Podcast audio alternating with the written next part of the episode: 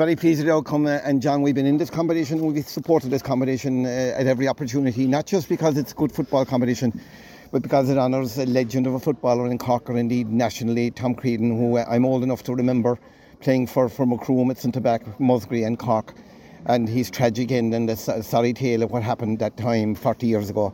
So, you know, he, he had the accident uh, as well recounted. He, I think he he was in a coma for 16 weeks and um, uh, his death was an awful shock to us all. It was one of the biggest funerals Macroom has ever seen. And I think it's wonderful that um, the younger generation are educated as to who the man was because I spent a whole half an hour Wednesday night in training explaining to the players the responsibility was on them in this final because of who it was commemorating and the fact it was his 40th anniversary.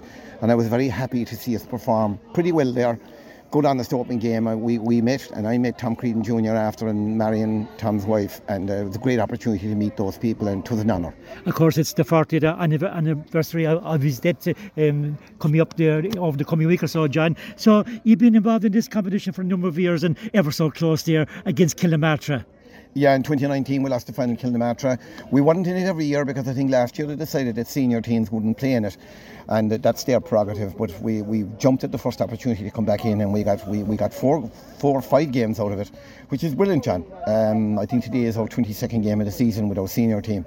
So you know it's it's fantastic. It's great in itself, but I think it's a nice boost for the seniors because the juniors won the Duke Cup the, the, the junior B team or third team won the Nevin Cup, and you know we're after doing three titles. So it's fantastic. The big one, of course, is championship, but I mean, it's building blocks, John. It's all building blocks. Like uh, to be realistic there today, John, uh, you were never trouble in this game, but he could have been further ahead at half time. We could have been further ahead at different times. I suppose they were playing a containment game and they were trying to limit our goaling chances. I don't know if we got a clear goaling chance at all.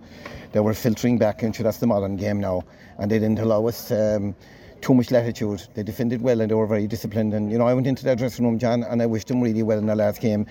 They're facing a possible relegation fight if they lose it. Uh, but John, it is a familiar story. We were there last year and we were going to our last game.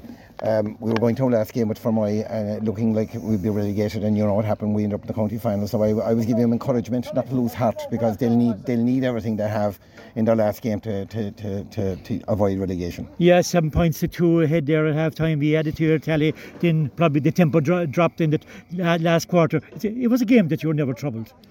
Yeah, I don't know. I mean, you don't know that yet. I, am in kind of I'm, I'm stuck in the middle of it, so I find it hard to do an objective analysis. But I, I suppose we were in control for most of it, John.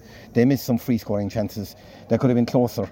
Uh, but we were disciplined enough. Um, but you know, we, we wouldn't leave, we didn't have it all our own way, and they, they made it difficult for us. So the the secondary competitions have been good to to Knocknagree, more so this year. Uh, promotion in the league, and now silverware.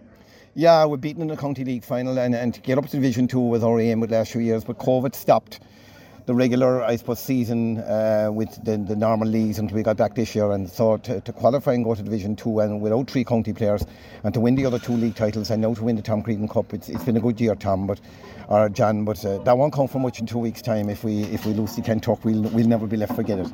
So so as you you you've kind of preempted my last question there. Look ahead there. It's a do or die. It's a, a coming up against the near neighbours Kanturk. It's a repeat there of a meeting in the county final in recent years. But this is game in two weeks' time is a game that Knocknagree will have to win.